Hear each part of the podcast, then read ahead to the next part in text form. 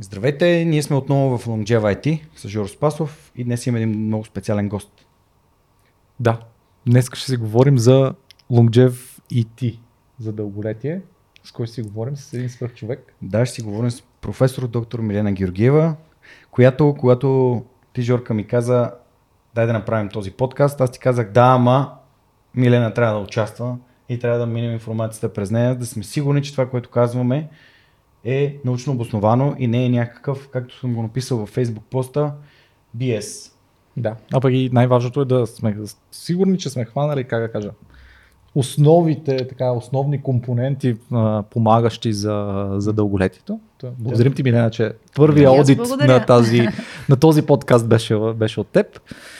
А, за хората, които са слушали 170 епизод с Точно така, 170 а, знаят до голяма степен твоята история, обаче нашите лонгджев IT хора може би не знаят задължително до голяма степен твоята история с а, микробиологията. Молекулярната вместо, биология. Аз направих също Молекулярната да, биология да, вместо, вместо медицината.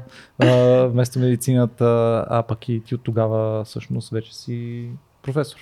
Вече да. Така че явно са се и променили нещата. Ако искаш, може би да ни запознаеш на сайти хората с а, малко с твоята история и след това да си говорим за дълголетие. И моята история някакси е съвсем стандартна, предвид факта, че апетита идва сядането. Какво означава това при мен? Ами, да кажем, че аз започвам кариерата си като млад учен, точно в началото на това хилядолетие и това съвпада именно с разчитането на човешкия геном. Защо започнах кариерата си като молекулярен биолог? Защото пет години по-рано, завършвайки английската гимназия в моя роден град, се колебаех много между това дали да се занимавам с журналистика, дали да се занимавам с право, дали да се занимавам с медицина, тъй като тези предмети ми бяха любими. Тоест, обичах да чета, да пиша, обичах биологията, химията и като всеки нормален гимназист, човек се чуди какво да правя, как да го правя в един свят, който тогава не се променяше много бързо в онова време. В онова време, не случайно говорим за дълголетие, но пък някак си даваше сигнали за промени, които се очакват. И тогава, кандидатствайки е, така в последния момент, реших да кандидатствам медицина, но това съвпадна с едно време, в което имаше толкова много кандидати и толкова малко места на фона на днешната ситуация, в която имаме незаети места, за съжаление, в нашето добро висше образование. Тогава пък нямаше места. И няколко човека, десетина се бореха за една позиция, за много малко не ми достигна да стана е, така студент по медицина. И се записах първа в е, специалност биология в биологическия факултет, като в началото изобщо не знаех какво точно ще правя. Опцията пред мен да бъда преподавател по биология тогава не стоеше, тъй като не беше моята цел. Изобщо. Взех си го като втора специалност, като резервна монета в джоба, но някак си е, по-скоро гледах извън граница. Т.е. гледах за възможност за развитие на науката извън, извън границите на България. Защо? Защото идвах от английска гимназия, защото исках да отида, да погледна, да видя. Човек е любопитен. Още повече като млад човек имах няколко възможности да изляза и да, да бъда на различни нека да речем, гимназиални е, тренировъчни лагери, екскурзии в чужбина, организирани за ученици. И разбрах, че много бих искала да, да пробвам и на Запад. Така че, мислейки и кандидатствайки и учейки биология, в началото, естествено, курсът е много, много общ. То е физиология, микробиология, както и ти, Жоро, започна. Нали? Това е наука за микроорганизмите, химии. Т.е. една много комплексна подготовка за изследване живота, живота на живото, както се казва. Нали? Биология. Биология, това е наука за, за живота.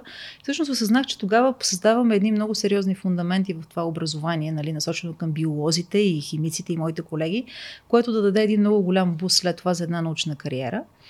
Защитих, направих магистратура по клетъчна биология и биология на развитието, ембриология. Е, по-скоро беше клетъчна биология и патология, което беше много интересно, тъй като моята дипломна работа беше разработване на нови молекули за е, борба с рак.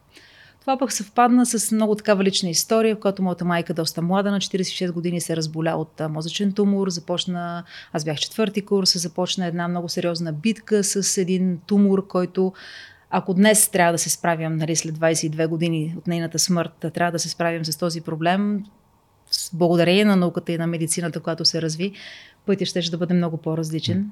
Тогава нямахме тези възможности. Така че две години беше голяма борба и това може би преначерта моето желание да се занимавам с фундаментална научно-изследователска работа, която е в сферата на молекулярната биология. И затова, когато започнахме е, преди малко да си говорим, казах, това започна като кариера на млад учен в началото на това хилядолетие, когато беше разчетен човешки геном. Всъщност аз бях млад учен, човек, който стартираше своето така кариера като студент, PhD студент, т.е. докторант по, по молекулярна биология и генетика. И всъщност тогава осъзнах как в сферата на, на съвременната биомедицина тогава и сега всъщност се очакват много големи промени, някакво шесто чувство, gut feeling, както, mm-hmm. се казва.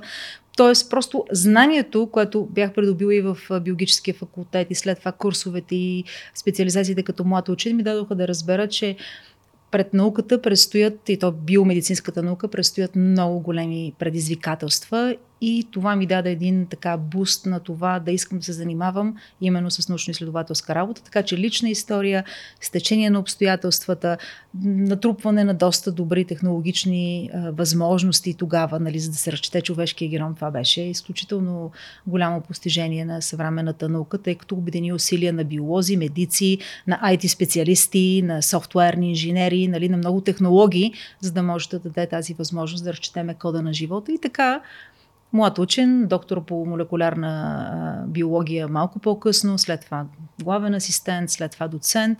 От миналата година вече и професор по молекулярна биология. Казвам го така с доста голямо задоволство, защото знам какво стои зад целият този път, който извървях с моите колеги, с, моето саморазвитие, нали, с цялото това желание да комуникирам и тази наука, която, която, с която горя всеки ден, а, на, дори на обща основа на широката аудитория, за да могат да разберат хората, че биологията наистина е част от всичко, което се случва около нас, което се случва с нас, с нашите деца, с нашите бъдещи поколения, с техните бъдещи поколения. Така че, да, вече гост на, на, на вашето Longев IT да. предаване. Но... Между другото, това, само да ти кажа нещо, което винаги ми е правило много силно впечатление в разговорите с Милена, че тя си поставила за мисия това да създава мост между науката и обществото. Т.е. да говори по начин, по който хората да разбират какво говори и какво всъщност стои отзад като наука зад тези думи. А, та, просто слагам го тук, за да може хората да бъдат спокойни, че тук не ни очакват а, термини и неща, които са тотално неразбираеми. Или пък ако има термини, ще си ги обясним. Обясняваме си ги, да. Това е да. е мисията на учен, на самият учен, защото една елитарна наука не може да достигне до хората, ако тя не бъде разказана на популярен език. И както Жоро каза, да, комуникацията на науката изисква други умения изисква коренно различен език, коренно различен начин на, на обяснение на да. това, което правя примерно на един строго научен конгрес. Тази седмица даже два ми предстоят, така че да. просто езика е коренно различен. Да. Едно упростяване. Така, то по-скоро е симплифициране, не толкова упростяване, колкото обяснение по-подробно с термините, които, които познават и останалите хора, да. които не са специалисти в съответната област. Да много често го ползваме ние IT хората в това цялото нещо, защото ние също имаме да обясняваме някои да, много именно. високи, комплекси, комплексни, комплексни термини. Да. Има един принцип на легото принцип, който е почваш от две неща, които знаеш, че са много малки и другите хора ги, ги познават. Сглабяш две, получаваш едно по-голямо парченце, сглабяш две по-големи парченца, получаваш още едно по-голямо парченце, позволяваш на хората да забравят за първите парченца и си говорите на по-високото ниво. Аз не знам, аз задавам въпроси. Да. Мен това ми е професията, знам, да. въпрос е много лесно. Искам аз да задам един въпрос Давай. обаче сега който е свързан с... А, така, имам два много чести въпроса, които на мен ми ги задават а, различни хора, като чуят, че аз се интересувам от, а, от дълголетие. А, и ти много леко загадна и двата. Аз ще ги задам а, и двата. Първия е, добре да ама то не е ли всичко вече решено? Гените са гени и всичко вече е решено. Там няма какво да направя. Въпрос, който изисква, може би, два часа обяснение, дори на популярен език. Ами, точно а, с разчитането на човешкия геном, когато разчетохме цялата наследственост на човека и разбрахме кой ген какво прави, какви са неговите функции, разбрахме, че всъщност ние не сме много различни генетично. Аз с вас, вие двамата помежду си. Да не говорим, че когато се проведоха сравнителни анализи с други бозайници и други организми, включително и дрожите, за които си говорихме преди да стартираме епизода, се оказа, че ние имаме много висока хомология по своята генетика. И това не е случайно. Защото за да бъде един организъм жив, той трябва да изпълнява няколко особени функции, които са строго дефинирани за живият организъм и това е възможност да репродуцира генетичната информация, да, ре, да я реализира или да я експресира, както казваме ние, и съответно да функционира като, като една физиология. Дали ще бъде едноклетъчен, дали ще бъде многоклетъчен, дали ще бъде сложен като нас, Homo sapiens. Всички тези гени са строго консервативни, за това ние да бъдем живи единици. Което означава, че това да бъдем комплексни и различни не се корени основно в тази генетика. И тук отговор на твоя въпрос, Жоро, дали всичко е предрешено. Не, не е предрешено. Даже едни от популярните списания в целия свят, когато беше разчетен човешки геном, казаха, ДНК не е вашата съдба. Разбира се, това е много преувеличено, но беше един много сериозен сигнал за това, че повечето от нещата, които се случват в нашия индивидуален живот и които ще се случат в живота на нашите бъдещи поколения, са неща, които ние контролираме с начина си на живот, с начина си на взаимодействие с факторите на околната среда, с начина си на взаимодействие с хората около нас. Това е една е такава много сложна симбиоза между една биологична единица и заобикалящата среда. И тази заобикаляща среда има свойството много силно да модулира изявата на нашата наследственост, да, да, да модулира начина по който ще тече едно индивидуално съществуване. Какво включва това? Периода на оплождане, ембрионалното развитие, индивидуалното развитие, първите хиляда дни, е, подрастването, пубертета, съзряването на организма. След това онова плато, когато сме хронологично устаряващи, нали, но сме в един добър е, биологичен прозорец, в който да, вече не се репродуцираме, но ние все още не сме биологично съвсем устарели. След това един деклайн, който води към е, съответно устаряването. И именно тези фази не зависят изцяло от нашата генетика. И когато ние положим усилия да модулираме изявата на тази генетика в тези критични моменти от индивидуалното развитие, ние залагаме много сериозни възможности за това гените да не са единствените, които да определят начина по който ние ще остаряваме, така че не, не всичко е кодирано в нашите гени, особено сложни процеси, каквито са самото физиологично съществуване на организма, репродукцията, индивидуалното развитие, ембрионалното развитие, остаряването и много сложни заболявания зависят от факторите на околната среда и тяхното взаимодействие с нашата генетика. Да. Един от, един от нашите колеги, които са, ние си имаме Longevity IT група в, Longevity група в, в LimeChain, той казва, гените са това, което заровете, които сте са хвърли да, първоначално. много добра метафора. И са ти, и са ти пред, разпределени. Но правилно ли разбирам от това, което казваш ти, че всъщност начинът на живот, околната ни среда също определя промяната, какво, как тези гени ще ни влияят, било то в положителна или в негативна Абсолютно. посока?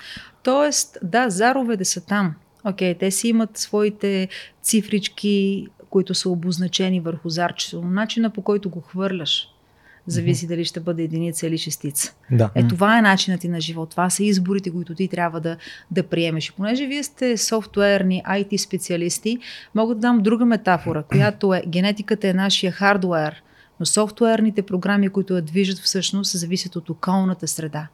Тоест, ти можеш да имаш един блестящ хардуер, но ако софтуерните програми са корумпирани по известен начин или поради известна причина или неизвестна, тогава изявата на, на, на възможностите на този хардуер са zero.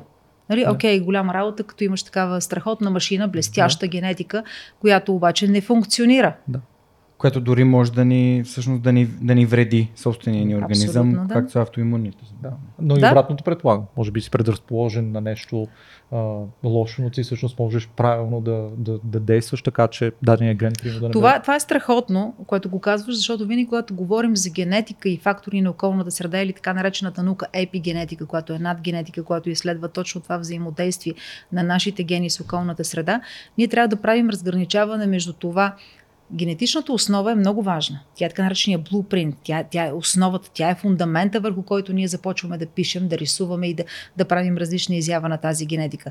Когато говорим за генетични и наследствени заболявания, тази генетика е първоопределяща. Нали? Има хора, които се раждат с редки генетични заболявания. Има хора, които се раждат с заболявания, които също са наследствени, които не можеш да помогнеш съвсем радикално с начина на промяна на начина си на живот. Можеш с начина си на живот да смекчиш симптомите на тези генетични заболявания но не можеш да ги излекуваш, освен ако не се прибегне към генетична терапия, нали, генна терапия, която се прави в момента за някои заболявания. Но когато говорим за предиспозиция към заболявания, когато говорим за някакви малки мутации в ДНК, а те са, ако си представиме човешкото тяло, може би в почти всички клетки има стотици хиляди такива единични мутации. Тоест една буквичка от кода на живота, нали, на, на, на молекулата на ДНК, те са четири буквички, които кодират, четири буквен код кодира нашата наследственост. Една буквичка, ако е променена, се нарича точкова мутация. Тоест едно местенце е променено, буквичката е заменена с Г, с С, примерно. Това води до предиспозиция, примерно, към сърдечно-съдови заболявания. Ето кажоро, когато, примерно, човек знае, че е предиспозиран, той може да започне превентивна програма, програма за ранна диагностика и вече тази изява да не бъде експресирана, да не бъде реализирана в индивидуалния живот. Така че трябва да разграничаваме две неща. Не трябва да даваме прекалена надежда на хората, че ДНК не е изцяло нашата съдба. Затова казах, това беше преувеличено. Но пък ако си представиме човешките заболявания, над 80% всъщност не са генетични. Да. Те са обословени от факторите на околната среда и от една предиспозиция. Така че тук имаме шансовете да, да обърнем заровете. Ти да. казваш шансове и според мен думата, която хората, може би покрай COVID започнах да разсъждавам доста по този начин, а, думата, която хората не използват, когато става дума за тяхната генетика и на как са хвърлени заровете е риск. Да. Тоест един вид, когато познаваш гените си, знаеш за кои неща има риск това нещо да, да ти повлияе. Аз, примерно, съм си правил такъв тест. При мен аз имам повишен риск от а, наранявания на хилесовото сухожилие и, примерно, за, сега сещам за диабет. Аз съм предразположен, имам а, такъв а, предразположен, значи имам риск точно така. Това да бъде развито като заболяване. Ако не взимаш мерки да смениш начина си на живот да. и да превентираш Нали, да. Това е много важно. Тоест, ако да, не, не, не адресирам този проблем и се храня без да обръщам внимание, е много по-вероятно да се стигне до такъв тип състояние. И а, когато си направих този тест, тогава а, Боряна а, от Регена ми каза, добре, че си започна да тренираш на 27, yeah. нали, не си чакал по-късно, защото е можело нали, това нещо да стане много по-сериозно. Да. Добре. Това е един пример. Ние, ние говорихме за, споменахме сърдечно-съдови заболявания, ли сега говорим до някъде за заболявания, след малко, то малко по-негативната част, това след малко ще говорим и за по-позитивната част. Част от живота.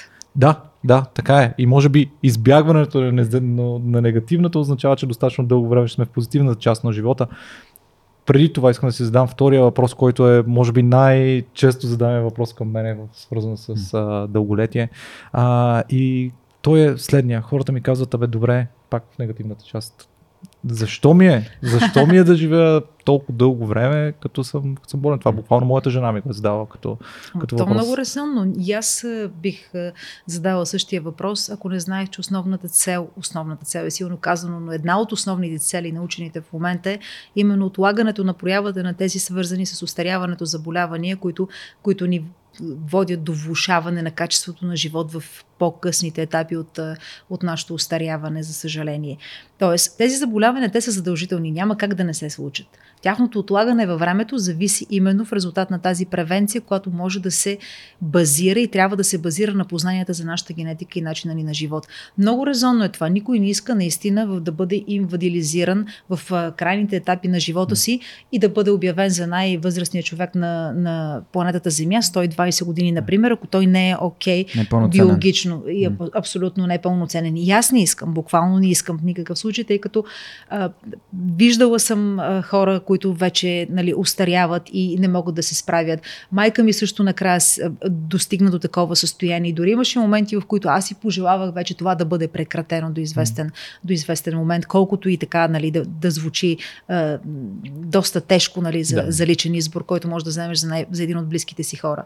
Но смисълът на това, което, което ние правим учените, комуникираме и всъщност смисъл и на това любопитство, което има и у вас, за това как да отложим това остаряване, как да отложим тези свързани с остаряването заболявания, това е основният смисъл, защото ние имаме много голям шанс днес, повече от всякога, повече от всякога, да отложим проявата на тези заболявания, да ги забавим, а някои от тях изобщо да не, да не позволим да се проявят в по-късните етапи mm. от нашето индивидуално а, развитие и нашето устаряване тук и сега ние трябва да вземем много важни решения за себе си. Да се погледнем в огледалото, да послушаме тялото си, да чуем метаболизма си, да видим в рамките на декадите от нашия живот – 10, 20, 30, 40. Как се е променяло теглото ни? Как се е променял нашия body mass индекс, нали, индексът на телесна маса?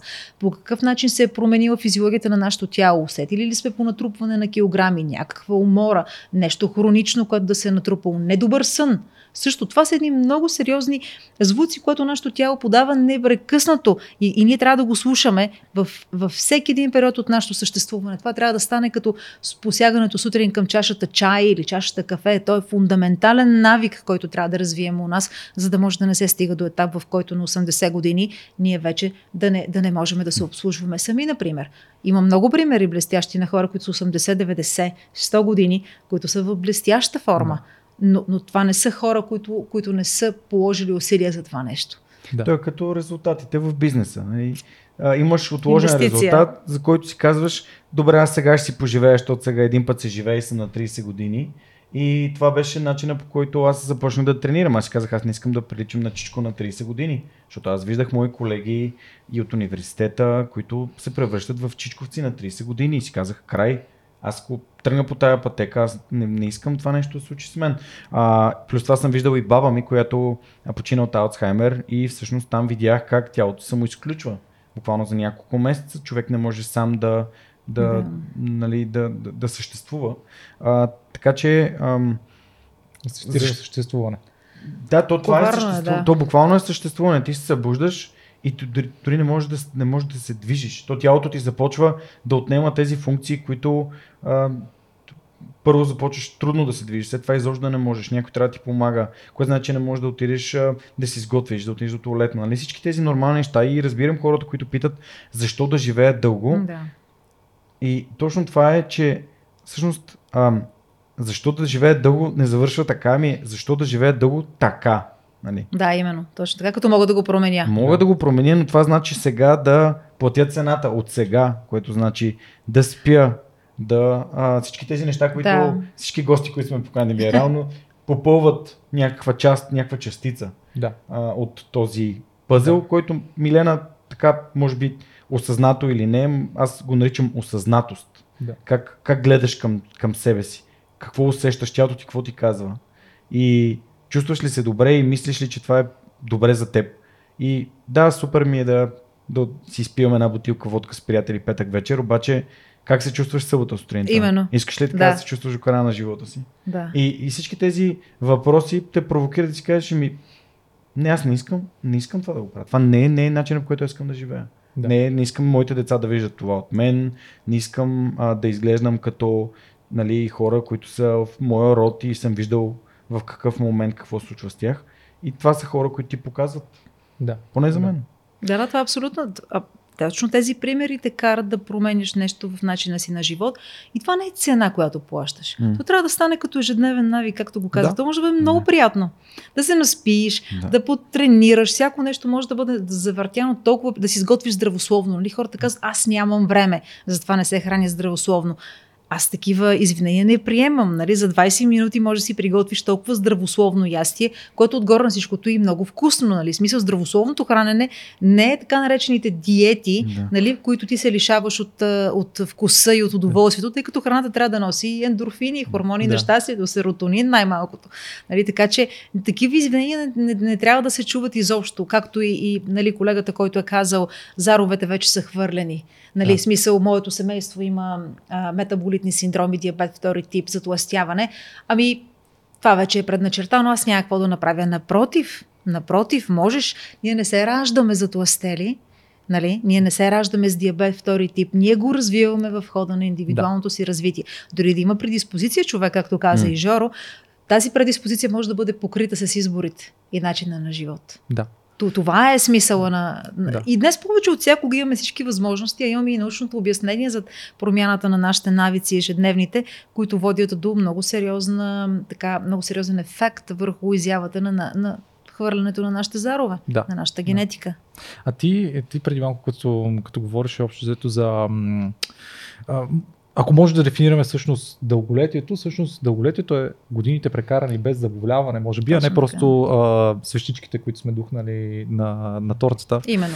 А, и Ние го дефинираме като биологично и хронологично остаряване. Да. Хронологичното остаряване с вестичките на тортата. Това е нещо, което не можеш да промениш и преди малко си говорихме кой какъв набор е и така нататък, да. нали, коментирахме възрастта си. Но биологичната възраст е всъщност тази възраст, която държи биологичните системи млади. Тоест ти можеш да бъдеш на, на хронологична възраст 30 или 40 години, но биологичната ти възраст да бъде много по, Да. по-малка и това зависи от промените в начина на живот. А пък днес притежаваме и всички възможности за измерване на тази биологична възраст. Които са. за, да, е, точно това е въпрос зададен от лаймовете. Можем ли въобще да разберем каква ни е биологичната възраст? И как? Можем, да. Можем да разберем. Сложен е подхода, наистина. Има много тестове, които са на пазара в момента и които са разработени на базата на, на, на съответно науката, която стои отдолу. Това е епигенетика, науката, която изследва именно начина по който факторите на околната среда влияят върху нашата, нашата генетика и нейната изява. Измерват се едни специфични химически модификации върху определени участъци върху молекулата на ДНК, които са метилови групи, които се прибавят в резултат на определен фактор на околната среда. Хранене, физическа активност, стрес, всичко, което ни заобикаля и което се случва около нас. Има специфични хотспотс в генома, т.е. критични точки в генома, които ако бъдат така наречени метилирани или биохимично модифицирани с метилова група, завъртяни през алгоритмите, които ние имаме за биостатистика, биоинформатичен анализ, а вече и изкуствен интелект и способите на машинното обучение, можем добре да сметнем биологичната възраст. Но въпросът е къде? Има много такива тестове, поръчваме си ги, те пристигат в къщи и аз съм си ги правила, човек си прави такъв тест. Примерно то може да бъде слюнка, може да бъде а, кръв, а, различна телесна течност и така нататък. Но въпросът е къде измерваме биологичната възраст. Човешкото тяло е много сложен организъм и той има различни тъкани, системи, органи различни клетки. Това, което едни от съвременните изследвания показаха напоследък е, че всички тъкани и органи стареят различно, защото това зависи от метаболизма, в който всеки орган е ангажиран. Да правиха дори сравнителни анализи между това как старее е, женското и мъжкото тяло в хода на неговото хронологично устаряване, как устарява биологично. При мъжете беше доказано, че мускулната тъкан устарява по-бързо заради метаболизма, заради натоварванията, заради М. физическата активност. Докато при жените това са млечните жлези. Отново е свързано с физиологията, отново е свързано с М. това, че те се експлуатират по определени периоди и то силно преминават през различни хормонални а, промени, дори в рамките на един месец. Нали, всичко е толкова свързано с начина по който органа функционира, но пък има разлика от няколко години като биологична възраст между отделните, между отделните органи в един организъм и между жената и мъжа. Нали? Така че да, ние можем да направим една много обща картина на нашата биологична възраст с тези тестове, които са на пазара в момента. Ние също разработваме такъв с колегите, тъй като и ние сме сформирали един стартап, който се опитваме да използваме такива алгоритми. Виждаме колко е предизвикателно, но това пък са много важни моменти, защото те трупат много знания, много данни, и вие най-добре знаете, IT специалиста, колко са важни тези данни след това, за да могат да се разработят алгоритмите, да се разработят моделите, предикционните модели, тези, които доказват за биологичната възраст. Няколко теста има на пазара, които можем да, да след това в дискусията или коментари можем да ги напишеме. Хората могат да го направят. Понеже сме подкаста, не сме предаване, може направо да препоръчаш или вашия стартъп. И да, може да препоръчаш и може да препоръчаш какво да не правим, когато искаме да си направим такъв тест. Защото съм сигурен, че има колкото и добри а, препоръки, толкова и митове и легенди. И, както сама ти каза, много добре го описа, че всяко, всяка част от тялото ни предвид натовареността, Точно начинът по който я използваме, съответно остарява по различен начин. И тук си спомням за, за животните, които са най-дълголетни, костенурките и че те примерно имат много по-очистено дишане от нас, т.е. много по-рядко дишат, Да. което а, ме накара нали, да свържа тези две концепции, което е един от начините, по които си говорим за перформанс тук, да свържиш две концепции. Та, моля те, да, дай, дай добри и не толкова добри примери, за да знаем от какво да се пазим. Ако, ако говорим за биологична възраст, нали, на, на цялостната ни физиология, няколко теста, които в момента са на пазара, BioAge са много добри, Giroscience са много добри, BioTracker също, но той не, не работи с, с ДНК метилиране, той работи само с физиологичните показатели, с биохимични показатели и други неща, които също са интересни. Те по-скоро не дават биологична възраст, а по-скоро физиологично състояние. Нашият стартап в момента разработва нещо подобно, което е свързано именно с измерването на определени локуси в генома, които са метилирани или не метилирани в различните организми и дава биологична възраст и съответно предикция за развитие на заболяванията, които са свързани след това с стареенето. Казва се Epix AI и ние сме в така доста напреднал етап на Research and Development, преди да влезем вече за, за финансиране, но работиме с колеги, които са биинформатици, които са AI специалисти и виждаме предизвикателствата, които предстоят в момента в това поле да се мери биологична възраст. Няма един показател за биологична възраст. Нали, ДНК метилирането не позволява съвсем точна предикция, но може да ориентира тялото къде и какво да промени в своята, в своята физиология.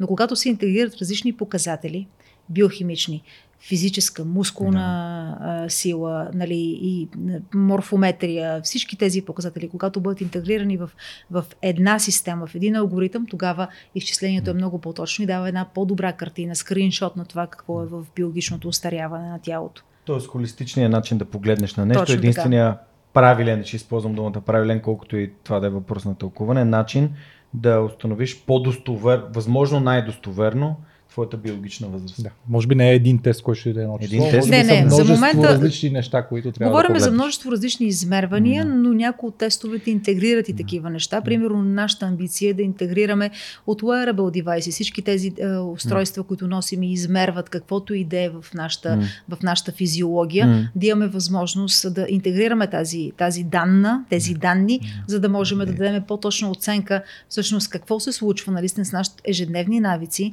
с нашото нашето ежедневно, нашата ежедневна промяна в физиологията по една или друга причина и да го интегрираме с ДНК метилирането. Тоест един, една цялостна концепция на връзването, на устаряването на човешкото тяло като една екосистема.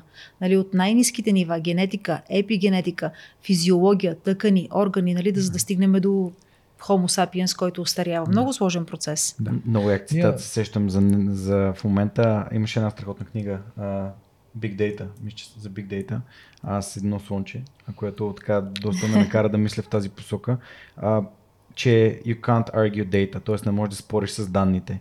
И когато някой, който цял живот е пушил, обяснява как е в топ форма Абсолютно. и всъщност тогава виждаш ни данни от които са взети по правилния начин и ти не можеш да спориш с данните, защото субективно ти можеш да чувстваш прекрасно, но това е собственото ти усещане за твоето тяло, което може да е много далече от реалността да, нямам търпение за този скок на технологията. Да, да, да. Това, в момента е страхотен бум. Ние също сме вътре в цяла, целият този океан, в който ври и кипи в момента, защото търсенето на точните биомаркери на устаряването, на клетъчното, тъканното, организмовото, цялостното устаряване е една много голяма игра в момента и има много game changers в, да. в тази сфера и те всички са строго фундаментални учени, които наистина изследват на много дълбоко ниво какво се случва в една клетка, която устарява, в тъканта, в която се намира, в органа, начина по който той функционира през отделните етапи от индивидуалния живот.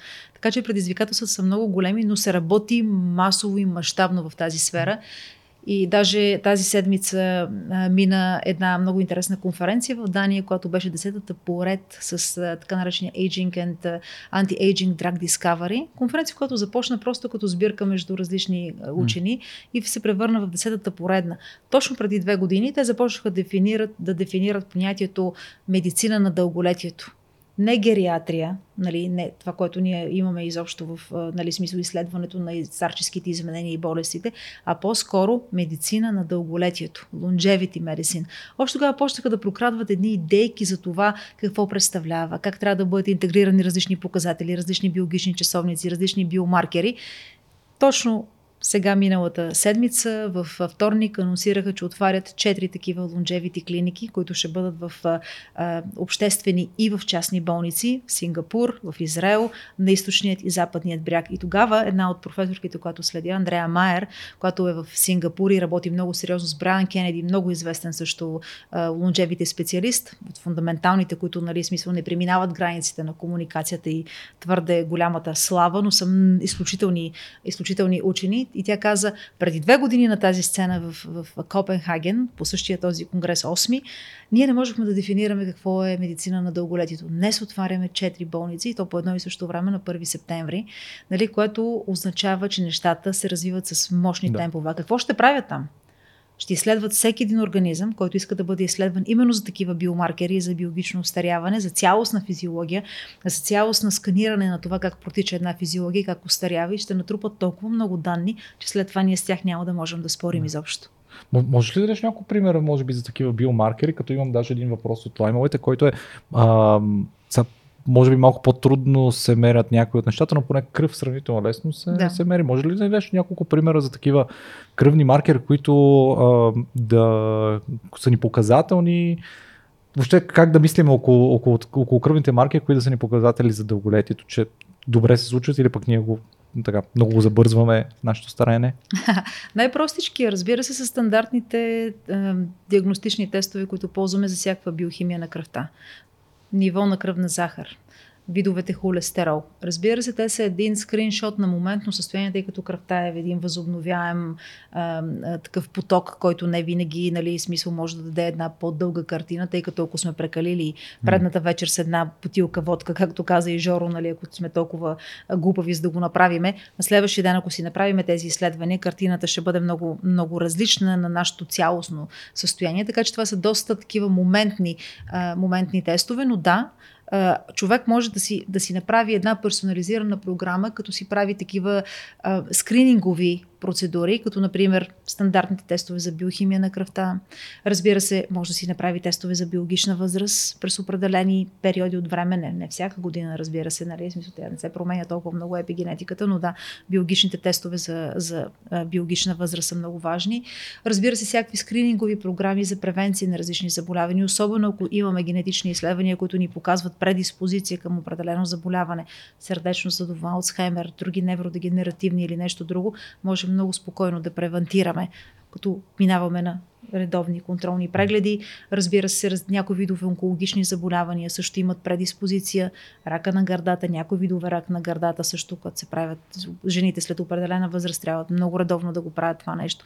Всичко това трябва да стане като едно ежедневие в годината. Човек трябва да си отделя един ден, който да си събере всички тези изследвания, биохимия на кръвта, разни скринингови програми, в зависимост от възрастта, на която се намира и от пола, нали, изобщо от неговата предиспозиция. И разбира се, холистичен подход. Холистичен подход, който да, да може. Това липсва в момента, между другото, на пазара. И аз много често консултирам много мои приятели, когато те събрат различни изследвания mm. от, от всякъде, каквото са си направили. Еми сега какво? Mm. Нали, тук трябва да влезе един алгоритъм, нали, за сега е а, така нареченият natural intelligence, нали, смисъл моите познания и познанията на моите, да, моите, моите колеги, но тук трябва да, да се разработват едни добри алгоритми, това е вече към, към вашата а, сфера, които да могат да движат тези различни видове биометрични данни, биохимични данни, за да могат да направят една много добра прогноза за един организъм, и, и, и да може да кажем той в каква физиологична форма се намира, каква биологична възраст се намира. Да. За сега е доста по-разпокъсано. Едни приятели започнаха стартъп за събиране и всъщност визуализиране на данни, да. на натрупване на данни, които са от медицински изследвания, от кръв. Аз наскоро ги запознах с Жоро.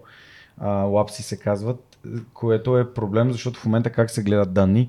А, това са изследванията от миналата година, един лист хартия, това са изследванията от тази е година. Това е и всъщност, ако ти можеш да видиш някакъв тренд, пък това в фитнеса го има много.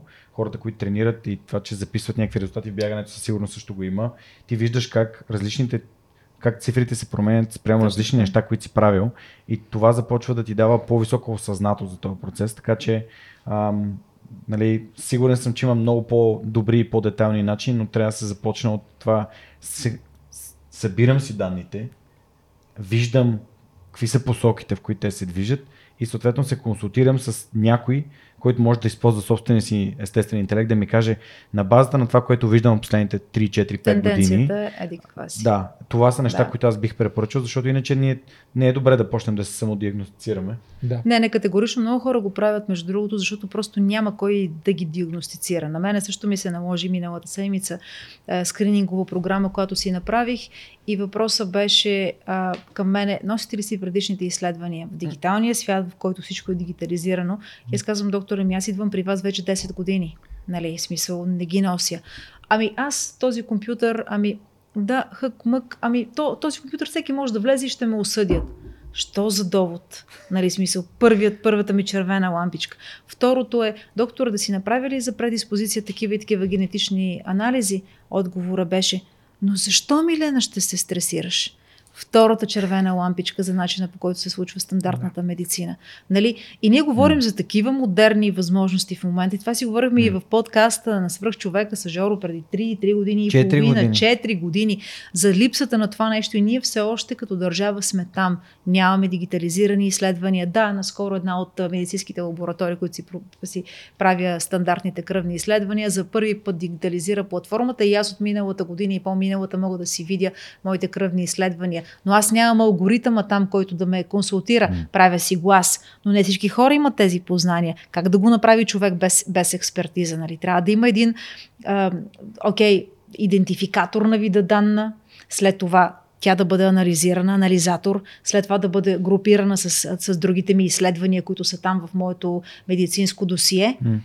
Толкова много неща можем да превентираме, да диагностицираме на време и да решим, тъй като много от заболяванията вече са решими, стига да бъдат хванати на ранно ниво. Около нас в момента, на нашата географска ширина, това нещо не работи. Съжалявам да, да го кажа. Не. И това е най-голямата ми болка. Най-голямата ми болка. А, а, а говорим за лонжевите медицина, mm-hmm. медицина на дълголетието, говорим за превенция, говорим за а, персонализирани протоколи за неостаряване, за хранене, за физическа да. активност. И Жоро каза, в фитнес има много повече тракери, които дават тенденции, отколкото в, в общата да. медицина, която трябва да превентира да. какво става. Да. Аз пък ще се опитам тук да ти дам а, една нотка позитивизъм. Да. Започват да идват едни такива лястовички, като доктор Ралина Стоянова, която е нашия консултант да. по имунното здраве. И не е само тя. Между другото, в последните няколко седмици разбрах за още няколко доктора, които ам, точно работят по начина, по който казвате, смисъл с а, регулярни тестове, с множество тестове, Именно, с разглеждане не на просто едно ПКК там, точно така. ами на, на съвсем по-сериозни сериозни маркери, а, разглеждане въобще на повече от просто кръвната картина, повече от просто. Трябва, трябва да стане цифри. масово. Трябва и, да, да стане масово. И, и, може би се опитват да работят не когато вече сме болни, ако преди да бъдем болни. Това е. И, казвайки болни, нещо, което ми се иска структурирано да, да, да, да, да кажем, да разкажем за него, защото ние няколко пъти го споменахме, обаче мисля, че е добре да го дефинираме. Ти каза а, основните заболявания на старението. И ми се иска, може би, да ги споменеме, кои са тези основни заболявания на старението. Предполагам, че всеки един от тях може да направим по един подкаст за тях, ако тръгнем да, да, да говорим. А, но може би да кажем, окей, смисъл, какви са, какви са тези неща? Може би какви са основните начини? Айде да не кажем как работи, защото това може би е много, много сложно, но се опитаме да загаднем как работят те и може би как можем веднъж да се опитаме да разбереме нашите зарове хвърляли ли са повече към някоя или някоя от тези и ако да, съответно пък а, какво, на какво да обърнем внимание, което ще ни помогне. А, ти ги спомена преди малко за епигенетика. А, нашия, нашия начин на живот да ни помогне всъщност пък да не им дадем толкова голям шанс да владеят нашите късни години. Тези заболявания са всички сърдечно-съдови заболявания. Okay. Някои видове рак, невродегенеративните, Алцхаймер, Паркинсон, деменции, депресии, всички тези асоциирани с по голяма хронологична възраст заболявания, метаболитни синдроми, диабет втори тип. Много от тези заболявания, даже да не кажа, че почти всички така наречените non-communicable diseases, те са така наречените хронични незаразни заболявания, всъщност увеличават своята частота с устаряването и всъщност и ние от това умираме реално. Да. В световен мащаб от тези хронични незаразни заболявания умира всеки седми от 10 човек. Това са така наречените скрити пандемии на днешно време. Тези пандемии, които са тук около нас, за които почнахме да говорим, след като се появи великата пандемия COVID-19, за съжаление тя поразбуни така много сериозно а, духовете, но пък върна вярата в науката и в медицината и върху превенцията.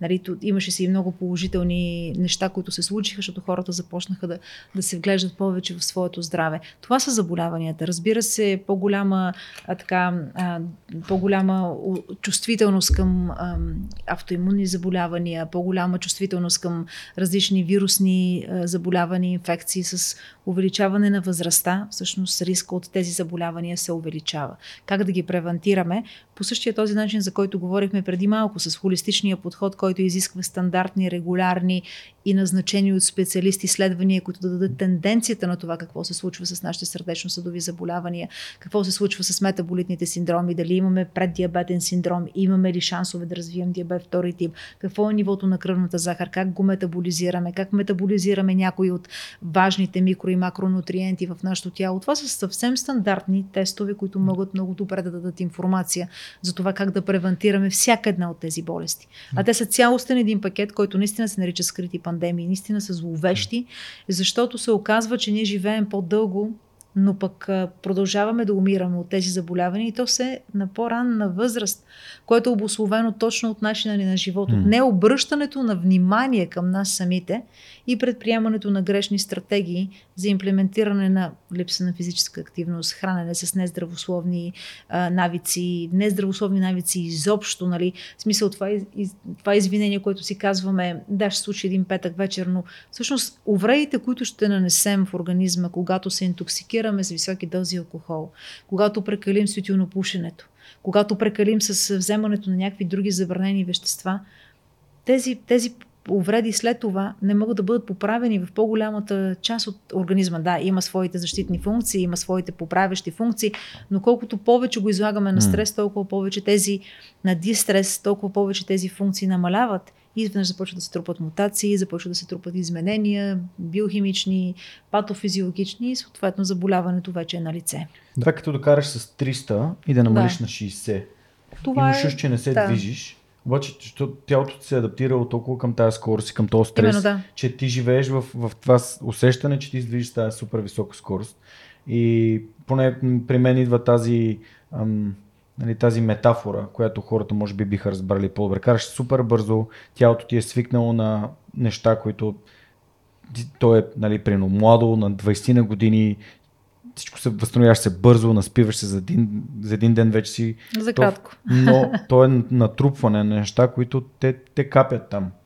Да. Аз ще, сега ще направя нещо егоистично за мен и за тебе. Ми, добре.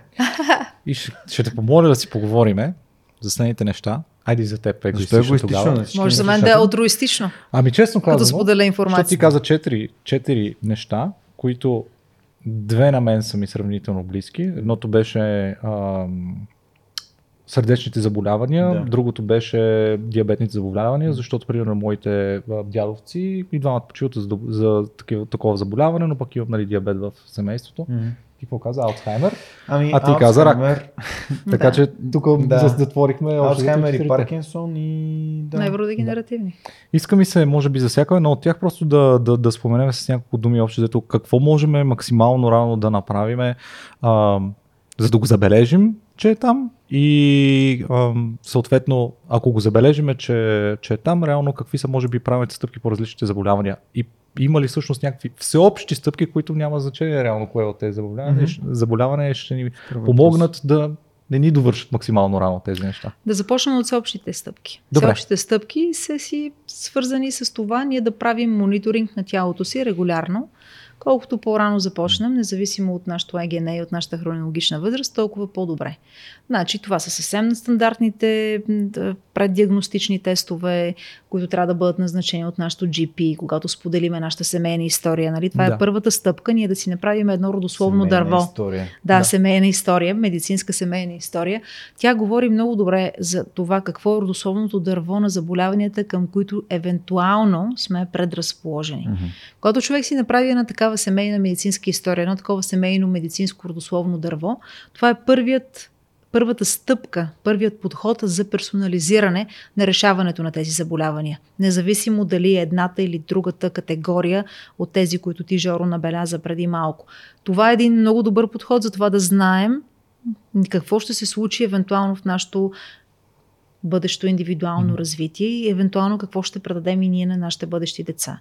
Така че хубаво човек да си направи едно такова родословно дърво и да си направи баба ми почина от това, разболя се от това, имаше такова и такова хронично заболяване и това родословно дърво може да даде, не може, то дава много добра преценка на това към какво ние всъщност сме предразположени, евентуално, т.е. кои са заровете. Сега вече тук как ще ги фърляме, зависи от това колко често ние правим диагностични тестове, колко често злоупотребяваме с определени храни или навици, независимо, че знаем, че в семейството има диабетни състояния, дали е първи, втори тип или някакви метаболитни синдроми, това вече са наши лични избори.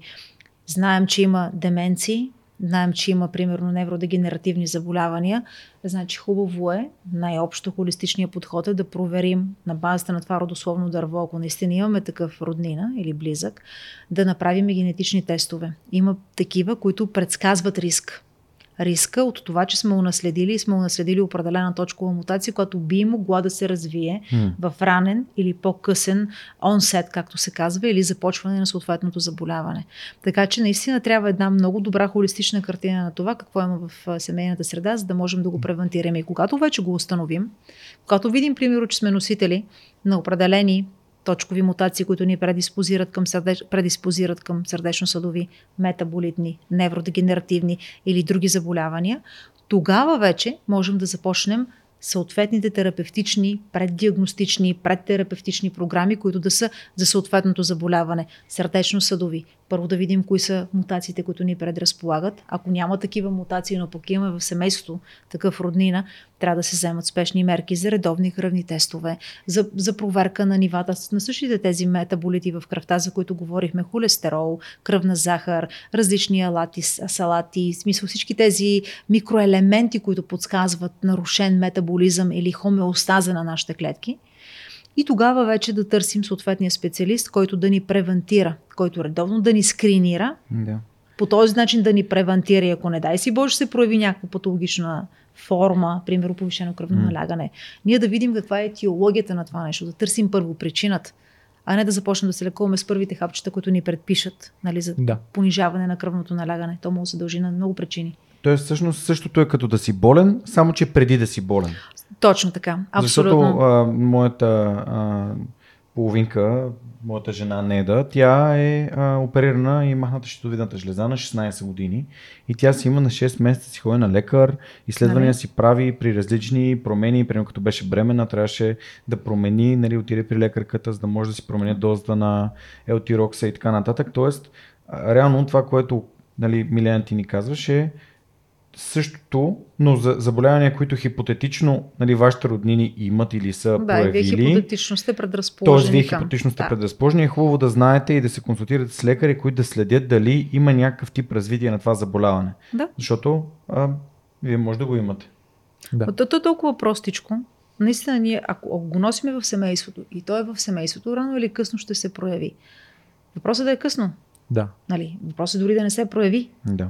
Нали, това зависи от личните избори. Разбира се, при неда е малко по-сложно. Все mm-hmm. пак, нали, тя е минала на определена интервенция. При много хора mm-hmm. е малко по-сложно. Но при хората, които са генерално предиспозирани в един mm. такъв а, среден риск, нека да го наречем, или нисък риск, това нещо няма да бъде толкова регулярно на 6 месеца, но да. поне в зависимост от декадата, на която се намира организма, да. примерно. Ако е в а, по-ранните декади до 30 години, може да, да бъде веднъж на 2-3, на 2-3 години. Да. След това да стане по-често. Тоест прави се един алгоритъм, който холистично може да предсказва на каква частота човек да си а... направи тези тестове. Никой няма да сгреши, че ги прави. А колко сме близо до това да можем чрез такъв тип смарт устройства, понеже знам, че Жорката има един такъв а, а, тракер на на глюкозата в кръвта си, глюкомер. Чудесно. А, колко често... Нали, да са най-добре развити. Не ми е изписан от доктор, не. сам си го правя. Ама разбира се, да. Интерес. Така колко да. сме близо до това да имаме такъв достъп, че да един вид събуждаме се сутрин, както сега се качваме на кантара или проверяваме по някакъв обективен начин какво ни е физическото състояние. Кантара е единствения в момента обективен начин и гридната виж горе-долу колко си спал. А, да имаме достъп до примерно нали, различни неща, като примерно а, урина, кръв, изследвания, които да, ни, да получаваме и нали, тялото ни да може да събира тази информация или някакъв компютър. Ами, има много такива тракери, между другото, които, които са разработени. Не всички са изцяло пълни, по-скоро всеки засяга точно определени показатели. Mm. Нали, има такъв за движение, за спане, за, е, за кръвна захар. Тоест, тяхното интегриране в един цялостен подход е нещо, върху което се работи в момента. Смятам, че ни трябват, може би, една-две години и това ще бъде, ще бъде разработено, защото данни има, алгоритмите са на лице. Тоест, просто трябва малко по-добър подход на структуриране на тези данни. Да. Това е проблема, да бъдат структурирани правилно, за да могат да бъдат е, въведени като един по-качествен инпут, за да може да имаме добър резултат след това като прогностик. Това е нещо. Много сме близо, между другото. Mm. Много сме близо и ние с колегите също го осъзнаваме колко е близо това нещо. Разбира се, идеята не е да се превърнем в киборг Нали, да не се превърнем като Джонсън, милиардера, който нали, всеки ден се прави мониторинги и харчи по 2 милиона долара а, в годината, нали, за да се поддържа биологично млад на възрастта на сина си 19 годишен, се хваляше в едни от интервютата. Чудесно, но пък всички тези данни, които той събира с неговото тяло в момента, е, са полезни за, за всички тези алгоритми, които и ние разработваме. Така че тези данни са много ценни.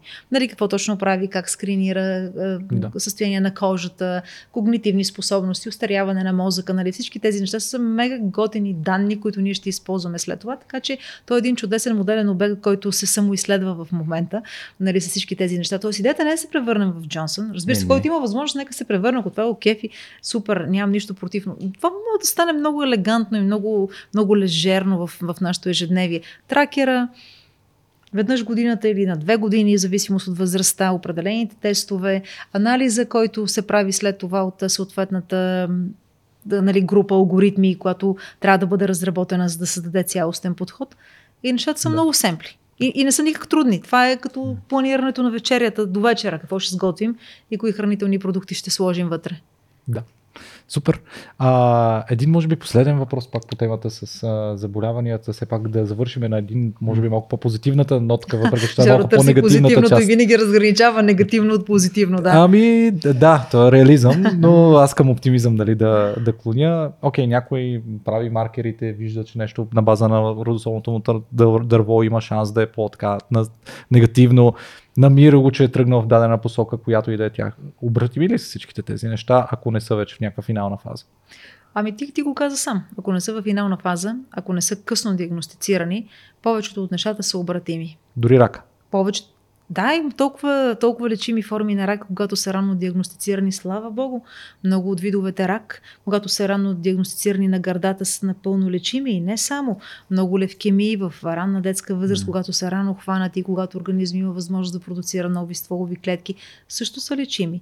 И има много примери в нашите, нали, сред нашите приятели, които са се справили с това нещо. Точки. То е абсолютно. То е много неприятно състояние, когато разбереш, че имаш такова заболяване, но това не трябва да плаши хората. Това е нещо човешко. Той е по хората. Въпросът е да, да го хванеш в, ранна, в ранен етап и съответно да вземеш правилните мерки с правилната медицина и с правилните да. медицински специалисти, така че много от тези неща са обратими. Разбира се, ние не можем да генерализираме всички, да. но много голям процент от тези, от тези заболявания, хванати в, ранна, в ранен етап на развитие, в ранен етап на формиране, са лечими и слава да. Богу. И това, и това е вярно и за сърдечно-съдовите заболявания. Да, може. особено за... пък, ние заговорихме за рак, те са най-сложните и най-тежките, защото те са също мултифакторни, зависят и от предиспозиция, някои от тях, други само от начин на живот. Даже наскоро имаше така, имах една дискусия с много интересен онколог, специалист в университета в Малта, който беше направил много интересно разграничаване между видовете рак, в зависимост от това дали са в ранна детска възраст или са в по-късното индивидуално развитие. Той каза, Милена, замислила ли си се, че всъщност в по-рано детско развитие повечето от тях трябва да бъдат до известна степен повече генетично предиспозирани, mm-hmm. т.е. генетично обословени, тъй като детето е малко, ранна детска възраст, нали, проявява се това заболяване, но пък тези организми от по-голяма съпротивителна способност да се справят с, с, с тези заболявания и повечето от тях са лечими, слава Богу. Докато в по-отложените етапи от нашето хронологично обратно. развитие, точно обратното, те са обословени, тези видове рак са обословени предимно от начина ни на живот и той даде конкретни примери за различни видове рак, нали, смисъл, които не са генетично обословени, а по-скоро са от начина ни на живот, рака на, на, на Белия дебелото черво. Те ни задават въпроса, вие имате ли предиспозиция или фамилна обремененост, когато отидем на някакъв гастроентерологичен преглед. Това е първият въпрос, който ни задават. Но на базата на какво ни го задават медицинските специалисти? А, дали някой в семейната история всъщност се е починал от рак на дебелото черво или рак на стомаха. Но, но никой не ни скринира, примерно, за някаква предиспозиция. Нали, тъй като това са много сложни заболявания, за, за повечето от тях дори няма и генетични маркери все още, въпреки че се натрупват много данни, които могат и, и, и до това да доведат. Даже имах една дискусия много интересна с а, пак такъв нърд на тема healthy, longevity, нали, приятел, Друг който, да, ние сме нърдове. Еми, да, да, абсолютно. Това, това е готина дума, между другото, нали, смисъл Да, да, да. да. Бъдеш нали, така непрекъснато жаден за нови знания, нали, да, да, да се самоанализираш. Това е self-consciousness, нали, това е само, самопознание, самоусещане. И той каза така, какъв е този тест, който да ми даде най-добра нали, представа за това генетично към какво съм предиспозиран. Няма такъв тест. Те са над 20 000 гена, които кодират стотици хиляди протеини. Нали, няма такъв тест, който да ти да, ще направим whole genome, нали, пълен, пълно секвениране, разчитане на генома, но след това анализа на данни ще даде някакви възможности, рискове и, нали, предиспозиция. Въпросът е, че няма такъв simple тест, примерно да се изследват 10 точкови мутации, които да дадат цялостната картина. Човешкият организъм е прекалено сложен. Трябва да се разглежда по системи, по органи, по молекули, нали, по клетки. Кой прави анализа? На секвенирания геном, кой го прави О, анализ? много, много компании го правят. А, Dante Labs го правят, 23andMe го правят. Толкова много са М. на пазара в момента, които свиха, свиха цената на цялостното геномно секвениране на по-малко от а, 1000 долара, да не кажа, че понякога пускат със съответната прескрипция. А, Giro Science пускат много сериозно Nebula Genomics още много. Аз мога да ги, да ги излистя с съответните линкове, тъй като ги следя. Те дори пускат, ако, ако се сабскрайбнеш, нали, смисъл и непрекъснато продуцираш дейта, цената ти пада на 50%. Аз даже Да. да. стигнах някъде до 199 евро за цялостно геномно секвениране. Ако, ако си направиш subscription, разбира се, нали, и непрекъснато продуцираш обратна връзка и данни. Тоест, това е съвсем, това е като chat, chat GPT, нали, смисъл, we get our Да. data to produce better data. Да. Win-win. Win-win situation. Да, Абсолютно абсолютно, абсолютно, да. А, една от причините, поради която дълголетието е тема в нашия подкаст, а, е всъщност така да кажем, сега ти ще ми кажеш как да го кажа на български, аз ще го кажа Кажи на го на английски, ще го да, преведа. ние ще го преведем. Cognitive decline. А, Да, намаляване на умствените способности Да. с течение да. на времето. Да. Да. Защо? Защото м- ти знаеш в пред- в предварителния разговор, аз ти разказах всъщност за седемте капацитета на пиковия перформанс на IT хората, способността за бързо учене, колко неща можеш да задържаш в главата си, енергия и фокус, а, имунно здраве, а, креативност и последното е... А, възстановяване, точно така. Възстановяване е последното, което, което търсиме. Тези неща малко или много може да кажем, че са способност на младия човек. Сега, колкото по-млад си, може би. Е, сега, зависят до някъде. Сега, може би, имунното здраве не е точно вярно за това, но да кажем, как че. Тя Милена току-що каза, че децата имат много по-силен имунитет, защото се справят много по-добре с такъв тип Той е заболявания. по-не- Когато компрометиран, отидеш той е по-наивен. до детската градина, ще ми се обаря и ще те питам пак дали е вярно. Трупат, трупат, те трупат по този начин имунитет. Затова Да. казвам, той е по-наивен, той е отворен, Да. те се обучават клетките на имунната система. Да. Но регенеративните им способности, свойствата на с- е, функциите на костния мозък са много по-добре функциониращи, отколкото на нашия организъм. Та, та, та, та, тези всичките са малко или много. Така, може да кажем, че са до някъде свойства на младия организъм, човек и така нататък. Съгласих се. Вече. Добре, нас IT хората ни интересува, бе, как да си ги запазят тия неща, защото аз хубаво ще работя с, чрез всичките други неща, които говорихме в предните епизоди, как да ги стигна на максималното ниво, ма как да ги запазя, как да ги държа там максимално дълго време. Ами, с грижа за себе си.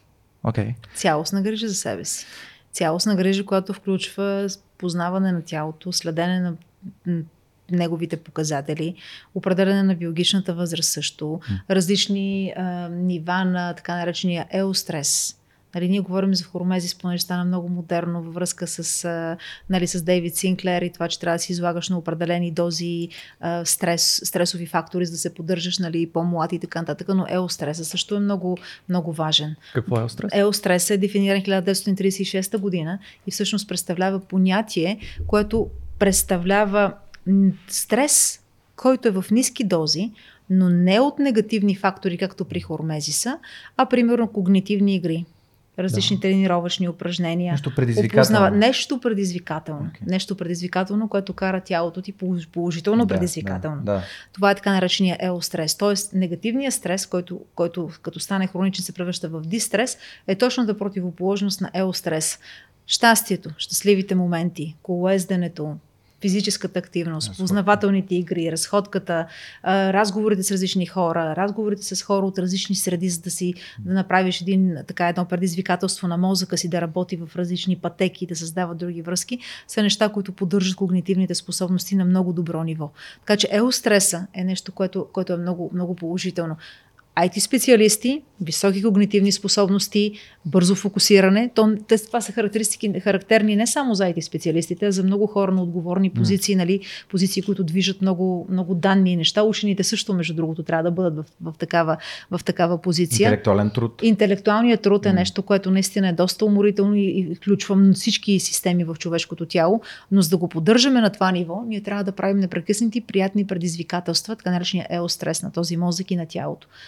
Така че физическа активност, никаква застоялост, здравословно хранене, храни, които подобряват умствената, умствената дейност. Това е да. задължително. Игри, опознавателни и общуване с хора, които подобряват тези умствени, умствени способности и предизвикателство с неща, които са извън, от, извън нашата сфера.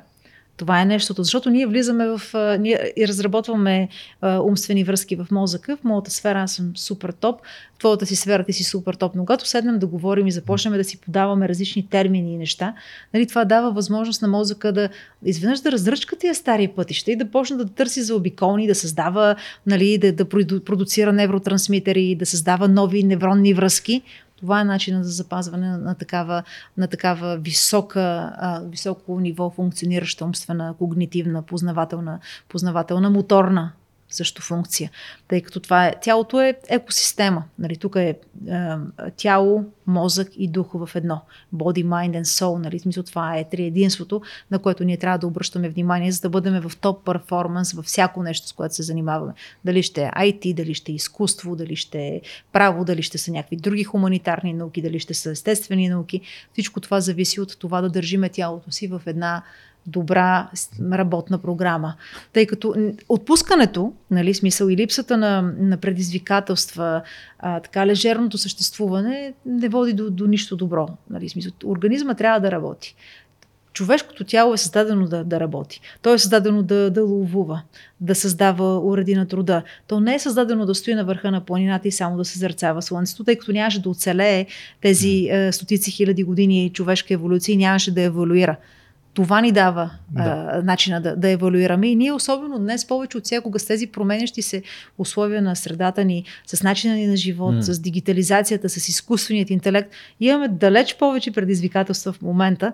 И ако ние се отпуснем, нали, се пуснем по наклонената плоскост и останем на върха на планината само без да изкачваме и да се спускаме ups and downs, няма да имаме този да. перформанс. Така че строги персонализирани програми за това какво всеки един от нас може да направи. Като прави скрининг, като прави превенция, като прави персонални програми, които го карат да се чувства добре, да. като спортува и подобрява своите когнитивни способности.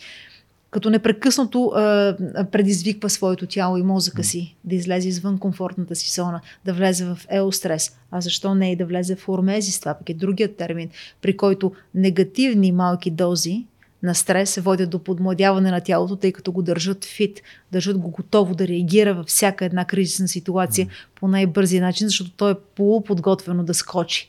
Нали? Така че това са двата термина, които а, да. сега в сферата на лонжевите ползват предимно хормезис, нали, топли, студени душове, нали, екстенсив тренировки, а, с, които се редуват с нали, нива на плато, нали, на спокойствие на организма. Тези, тези а, така наречените хормезис а, а, нива на поддържане на организма трябва да бъдат редувани с еострес. Това е нещо, което не се комуникира, между другото, в longevity field, а именно точно тези игри с нашето тяло, приятни игри, които ни keep fit. Това е като децата на детската площадка. Да, Нон-стоп челендж. Докато описваше миленските неща, аз съм такъв.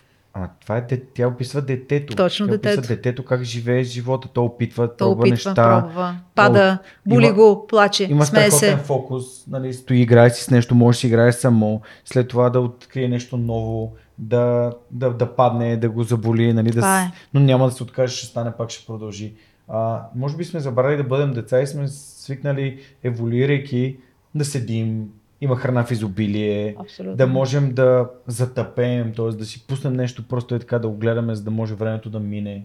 А, а, много имам любим цитат на един американски коментатор, който почина на NBA, той се казва Крейг Сейгър и той беше Time is how you live your life. Exactly. Нали, времето е как живееш живота Точно така. Та, много, много добре го описа Милена. Аз Да. също искам да съм дете. Някой път ми казват, съм, че съм инфантилен, но го приемам като комплимент. Приемаме го като комплимент, да, и аз често така да, Да. Се, се обръщам и към моята половинка, че понякога, нали, но така аз трябва да бъда усмихна, трябва да, трябва, не мога да бъда непрекъснато нали, да, сериозен. сериозен. И в тая връзка, примерно как си правя аз челендж на моя мозък, в момента уча гръцки, например. На моята възраст седнах и започнах да уча гръцки, нали, в смисъл, което е мега предизвикателство, мили хора, защото азбуката е различна, звуците са различни, начина по който. Но да, вечер, примерно, сядам и, и гледаме сериали на гръцки с гръцки субтитри. Значи, представи си, нали, за какъв челендж на моя мозък. Просто, че целият ден съм работила, че съм влизала в различни срещи, че работя под над 10-15 различни проекта научни. Нали, провеждам срещи на български на английски, пиша на български и на английски и вечер правя челендж с това. Усещам, че съм уморена, но на сутринта мозъка ми е много по-свеж. М. Ползвам някакви думички, нали, които са ми дошли от това е играта със себе Да. си. Значи, ако така мога да дам една аналогия, това, което аз разбрах, което бих използвал за себе си е, както имаме а, мускулно а, загубване, muscle decline, как ще Да. е, Да. което говориме, както разбрахме в предните епизоди, чрез използване на тези мускули. Да. Всъщност, използвай, когато използваме а, мозъка си, нашите когнитивни умения, всъщност така не губиме тях, но трябва да ги използваме не в комфортната си зона, а в некомфортната зона, точно както с мускулите, защото ако дигаш винаги тия килограми, които са ти нали, а, на теб достатъчно. Няма да предизвикателство. да, Няма тогава нямаш предизвикателство, предизвикателство и да. няма защо да се адаптира тялото ти. Може би същото нещо въжи и за, за нашите когнитивни умения. Ами да, абсолютно. Примерно, сменете си място на кафе машината сутрин. да. И утре сутринта, като се събудите, първото място, на което ще отидете, е старото място на кафе машината. Да. Това е изработена невронна връзка. Да. Мисля, там не трябват нови познания. Вие знаете, че кафе машината е там, аз ставам и отивам там дори с затворени очи. Но когато не е там, да. изведнъж си кажеш, къде беше? За да намериш новото място и да се присетиш, това са нови невронни връзки. Това е Да. най-елементарното. Нали? Сме най-елементарният пример. Шаутаут на моя кофаундър Крис, който ми смени мястото в офиса и аз две седмици подред си отивах в старото място, Нали? стигах до него и се Нали? връщах, докато един корен ми ти е каза, на- той «Ма ти е май не- услуга». ма ти май си свикнал на старото. Еми да, та, май да. невронната връзка е разработена, но това, че е сменено е много хубаво. Това предизвикателство е готино. Добре, тук има нещо, което на мен ми изкочи веднага като един задаващ въпроси и слушаш, стараеш се да слуша внимателно човек. Ние в началото казахме така. А, един от начините да устаряваме е като препотребяваме. Тоест използваме много. С какво мозъка се различава от другите части на човешкото тяло, така че като го препотребяваме, не го изразходваме. Мога ли да. Да, по можеш, прост начин да го може да го, да, много, много, много добре го дефинираме, Къде е защото аз не се бях замисляла за това нещо. И сега съвсем ще импровизирам М. и ще се върна към съвсем фундаменталната биология на, на мозъка като, като тъкан. Всъщност това е най-силно диференцираната тъкан, най-специализираната тъкан. Там клетките почти не се делят или се делят с много забавена скорост. какво значи диференцирана? Примерно си представи оплодената яйцеклетка. Това е най-голямата стволова клетка с целия потенциал да се специализира във всички видове клетки да. на човешкият организъм. От тази клетка, в резултат на делението на тези клетки, започва специализация. И върху генетиката на всяка от тези клетки, в зависимост от това дали ще бъде мускулна, дали ще бъде кожна, дали ще бъде невронна, се отлагат различни епигенетични модификации, Да. които я специализират. Да. Някои И гени се изключват. Клетка точно. не. Някои гени се включват и изключват. И всъщност човек винаги може да познае по начина по който е маркирана епигенетиката на една клетка, тя от коя тъкан произхожда. Това е така наречената надгенетична информация, която я специализира. Мозъкът е най-специализираната такава тъкан. Той се дели с най-низка скорост. И всъщност, когато ние в ранното си детско развитие и по-нататък, когато създаваме моторни, лингвистични и други способности с игровия метод и изобщо с начина на съществуване на детето, ние създаваме такива невронни връзки, които са доста статични вече. Нали, смисъл, ние знаем, че аз трябва да стана да си измия ръцете. Това включва определени невронни взаимодействия и сигнали. Че трябва да се нахраня, че се храня по този начин. Всъщност ние не осъзнаваме, че това са много сложни движения, които включват много невронни мрежи, области и зони, но все пак те са изработени вече и то от ранна детска възраст. Така че, ако ние оставим мозъка да закърнее, т.е. да не функционира, uh-huh това би било точно обратният ефект, тъй като много от тези невронни пътища ще се затворят, няма да бъдем толкова пластични. Нарича се мозъчна пластичност. Mm-hmm. Пластичност на мозък. Невронна, neuroplasticity. Невронна пластичност. Пластичността означава да се разработват нови връзки, нови невронни връзки, да, да могат да, да ни дават възможност за нови нови възможности на, на действия, на решения, на справяне в различни критични ситуации. Затова mm. има когнитивни тестове, на които, ни, които обучаваме децата. Имаме когнитивни игри, примерно няколко лабиринта, как да излезеш, докато намери детенството откъде да излезе, ние сега като погледнем като скриншот, а ето го пътя, но детето му трябва да стигне да се удари в първата бариера, за да види, че оттам не може да мине, да се върне обратно, да мине по всички тези. Това са невронни връзки, които той, той изработва. И когато ние сме разработили целият този набор в нашата професия, това да се справяме бързо с ID областта или примерно аз като погледна една генетична последователност на бързо да се справям с тези неща, това са вече готови невронни връзки. Ако аз остана само на това ниво, няма как днеска в съвременния свят с AI и другите възможности на, на биологията, която се развива толкова бързо, аз до кетчап да наваксам толкова бързо, за да бъда, за да бъда на, на, на място в моето ниво. Тоест, моята невронна пластичност ще намалее много.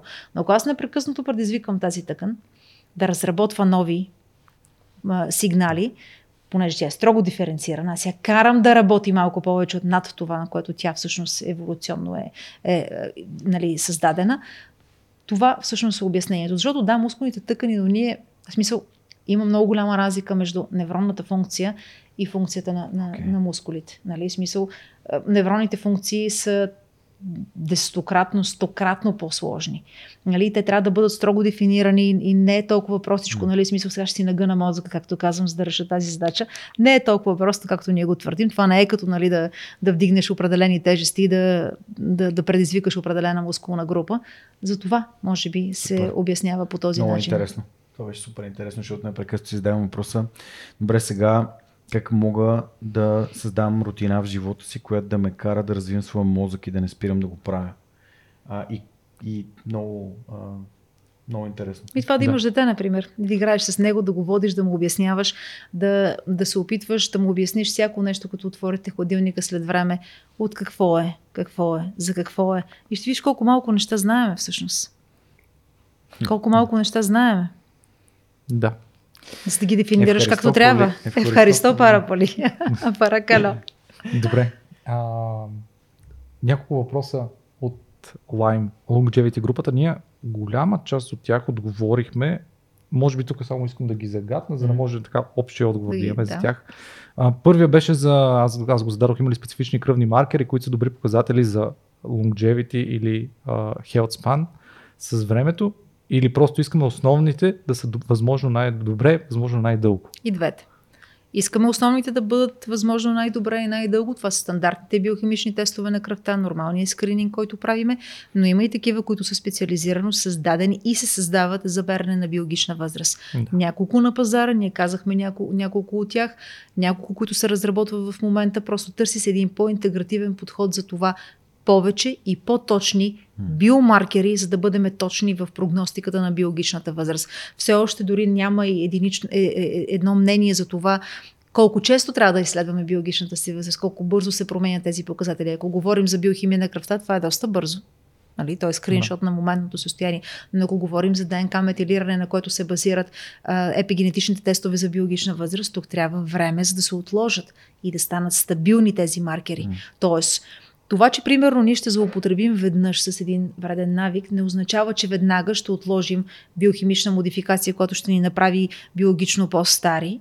Напротив, това е един сигнал, че ако ние продължим да го правим, тази марка биохимична може да стане солидна и след това в теста за биологична възраст да изкочи като един негативен показател за, примерно, увеличена биологична възраст. Така че има много и различни подходи. Просто за всеки човек трябва да се изгради правилната персонализирана програма това да бъде направено. И разбрахме, че вече има такива холистични подходи, има клиники, да. които го правят, има тестове, които се разработват, има стартап компании. Надявам се някой ден, много скоро, в България също да направим longevity, а, не IT само, но longevity summit, който да, да съберем всички тези хора на наше местно ниво, които правят такива холистични подходи, за да направим един още по-интегративен а, метод за измерване на физиология да. и биологична възраст. Да. А, допълнение към този въпрос има въпрос, окей, какво смятате вие за мускулната маса и костната плътност като показатели всъщност за дълголетието? Ами, за мен те са показатели на нормалното физиологично съществуване. В смисъл, защото с устаряването се получава саркопения, така наречената загуба на мускулна маса, mm. загуба на костна плътност, също остеопорозата. Колкото по-добре държим всъщност тези два показателя на едно оптимално ниво, толкова по-биологично млади сме. Да. Следващия въпрос е, аз ще го префразирам малко, но има ли гени на дълголетието? Ако имаше, щяхме да имаме Нобелова награда, но, но да, има няколко, няколко така наречените репозитори или бази данни, които връзват точно определени гени от човешкият геном, които са асоциирани с това един организъм да бъде по-дълголетен. И това са предимно гени, които са свързани с това да поддържат, да поддържат молекулата на ДНК по-стабилна, т.е. да се подава по-малко на модификации и на промени от околната среда, включително и мутации. Например, има една база данни, която е така наречения GeneH, се казва, и ние ползваме чисто фундаментално за работа, която, примерно, идентифицира около 300 гена, 307 точно гена, мутации, в които водят до удължено или до намалено а, биологично съществуване или по-скоро устаряване, но пък има хиляди гени, в чиято експресия, без да говорим за мутации, промените в експресията или в епигенетиката на тези гени, но това се базират всъщност биологичните часовници за биологична възраст, когато са up или down, когато са завишена експресия или понижена експресия на този ген, всъщност има данни, че те водят до забавено или до забързано биологично остаряване, така че да, има, но няма един ген, който да е отговорен за това ние да бъдем столетници, тъй като това е много сложен организъм, много сложен процес, в който участват различни фактори, много тъкани, много гени по различен начин. Да. И тук, като част от този разговор, всъщност да опитаме и за молекули всъщност на старението. Има ли някакви такива, които научно вече са установени, че спомагат за, за забавянето на самото стареене а, и така нататък? Има, да, има много. Няколко от тях дори са в а, а, определени етапи на клинични изпитания. Например, так, такава молекула е метформина. Тя стана много известна mm. а, напоследък, въпреки че това е едно много стандартно лекарство за, диабет, за диабет и за метаболитни нарушения, mm. в което те видяха, специалистите по лонжевите видяха възможност за имитиране на, на гладуване, т.е. на един хормезис, който да води до така удължено, удължено съществуване или по-удължена възраст. Но все още метформина се намира в много сериозни клинични изпитания, защото има и много високи данни за токсичност на, на бъбраците и изобщо на, на, на цялостният организъм. И не можем да разчитаме на една молекула, която да бъде панацея на цялото устаряване. За такъв сложен процес, за който говорим, в който участват толкова много биомаркери, в който са свързани толкова много гени а пък още повече с променена експресия, не можем да очакваме една молекула Хигс, дали е метформин, дали е кверцетин, дали е някакъв астаксантин или някакъв витамин или за витамин Е имаше толкова разбунена научна общественост, която декларираше многократно, че трябва да увеличим приема на витамин Е, който е масно разтворим и доведе до такава интоксикация на повече от хората, които влязоха в клиничните изпитания. Тоест всяко нещо, което премина определени, определени граници, се превръща в своята противоположност противоположно, за съжаление, и хората са го казали. Всяко нещо е отрова и всяко нещо не е отрова, зависи от дозата. Нали? Да. Така че няма една строго обословена молекула, по-скоро има протоколи, които да. са известни в момента, които протоколи обаче отново са, са отнесени спрямо по-генералната картина на остаряването. Те включват физическа активност, те включват периодично гладуване, но всеки трябва да знае кога и как му се отразява и колко добре му се отразява. Те включват хормезис, трябва да включват еострес, трябва да включват здравословно хранене, което да бъде съобразено спрямо географската ширина, спрямо нашата генетична Да. структура за това да метаболизираме определени храни. М. Нали, всички тези извън така крайни а, идеи за смяна на, на хранителните навици на нашата географска ширина не са окей, тъй като това са стотици, милиони, хиляди, милиони години еволюция, които са довели до това ние да можем да метаболизираме и да се храним с определени храни, които са характерни за нашата географска ширина. Така че много са молекулите, които са така наречените кандидати. Сред тези био и така наречените фитоактивни молекули, които са много известни и се ползват нали, за всякакви тестове и предклинични и клинични изпитания, има и така наречените а, геропротектори. А това са молекули, които са стандартно използвани в онкологичната практика и не само в медицинската практика, които в момента им се прави репозишенинг, се нарича, т.е. сменя се сменя се причината и заболяването, за което се, се прилагат тези, тези геропротектори. В момента са в много силна такава фаза на клинични изпитания. Има една база данни, която се нарича geroprotectors.org, където се даден пълния списък на всички така наречените геропротектори или молекули, които имат потенциален антистареещ ефект, с данни за това, кои са в предклинични, клинични изпитания и кои вече са преминали такива клинични изпитания. Но за момента на пазара една молекула, която да бъде панацеята на устаряването няма, по-скоро, по-скоро интегративен, холистичен подход за начин на живот, би го казал, отколкото да се Да. съпламентираме с не знам колко хапчета прияваше Джонсън, но над 70 хапчета сутрин, вечер. Т.е. ние не сме синтетични организми. Хубаво е да ги набавяме чрез естествените, естествените, е естествените източници. Което Начин на може би от, Да. от маркерите, тогава чак да го, да го добавяме. Да, разбира се. Ето това е. Всяка една суплементация, между това е много голям проблем. Хората се суплементират ангро, т.е. без да имат познания за това как и по какъв начин. Не се чувствам добре, ще започна да вземам еди, еди какви си витамини. Чакай.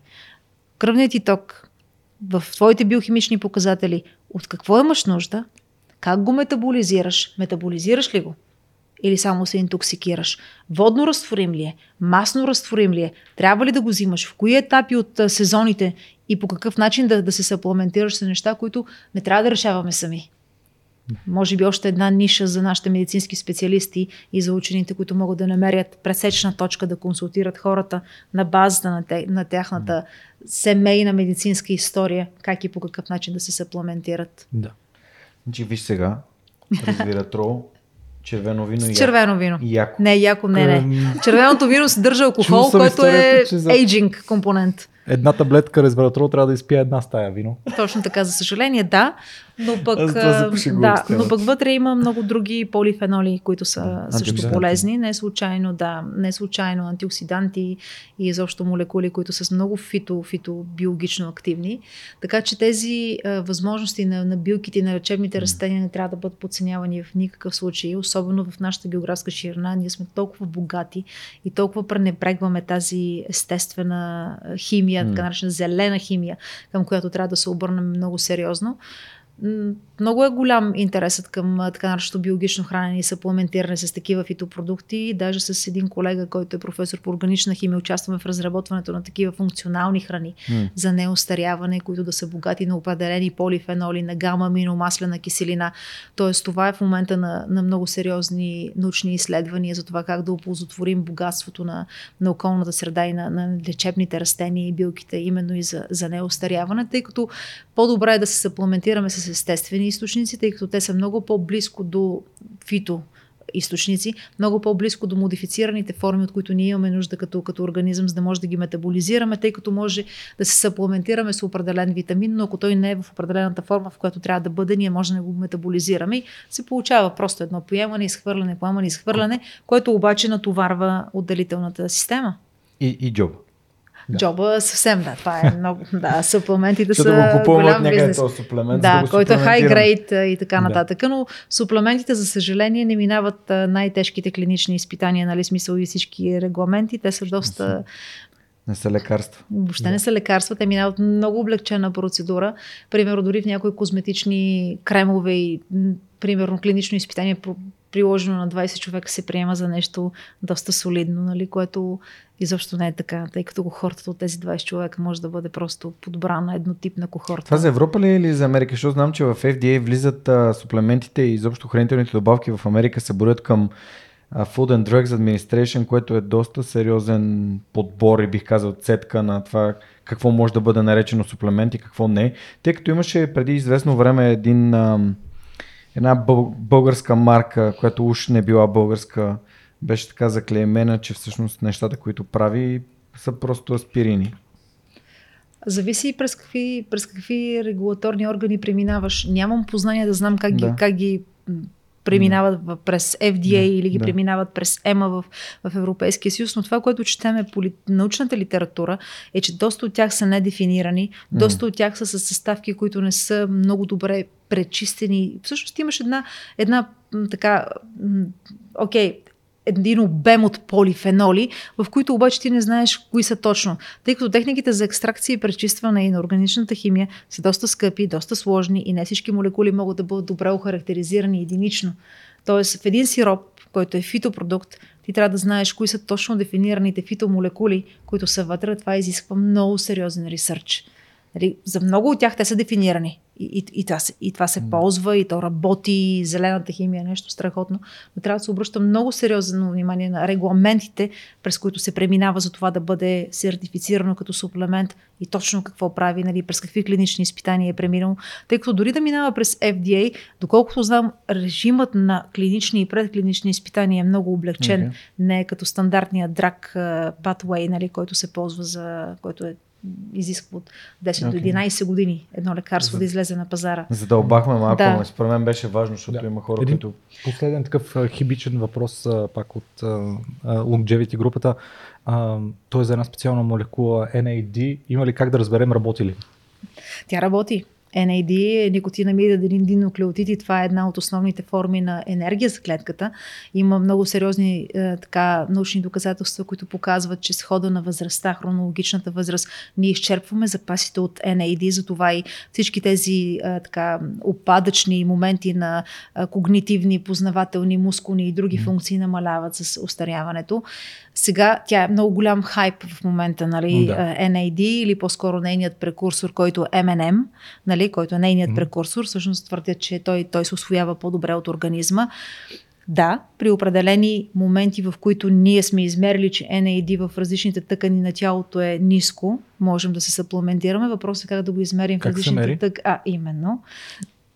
Това е, това е големия проблем, как да го премерим в палата. различните, в различните тъкани. Нали? Смисъл, Кръвта това е- може ли да се види? Кръвта може да се, да се провери, разбира се, но кръвта не винаги е и тя в повечето случаи не е скриншот на всички органи. Нали? Това го коментирахме преди известно време. Там са клетките на кръвта, белите кръвни телца, те са по-бързо възобновяеми, те са с друга, друга система на програмиране и на специализация. Така че то работи. Въпросът е как и по какъв начин да се съпламентираме. Аз не бих се съпламентирала с химични и не го правя, нищо, че имам познанията нали, с NMN или NAD. Аз се съпламентирам с храни, които го които го съдържат в по-високи дози.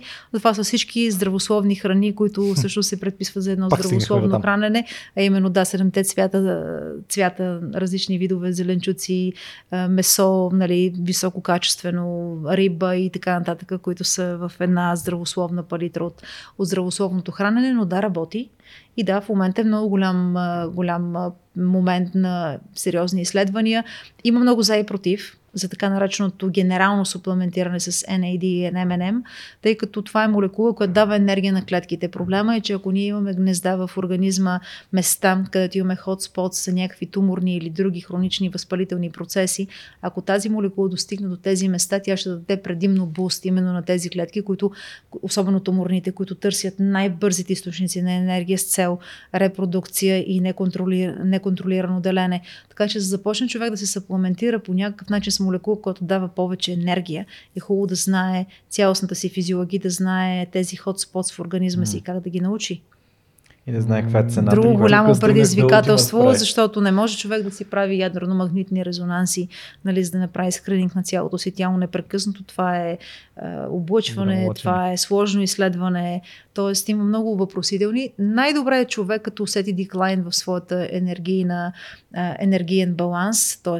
усети някакво, някакъв а, проблем, дискрепанси, а, тогава много бързо да Използвам някакво да, да, несъответствие, точно така.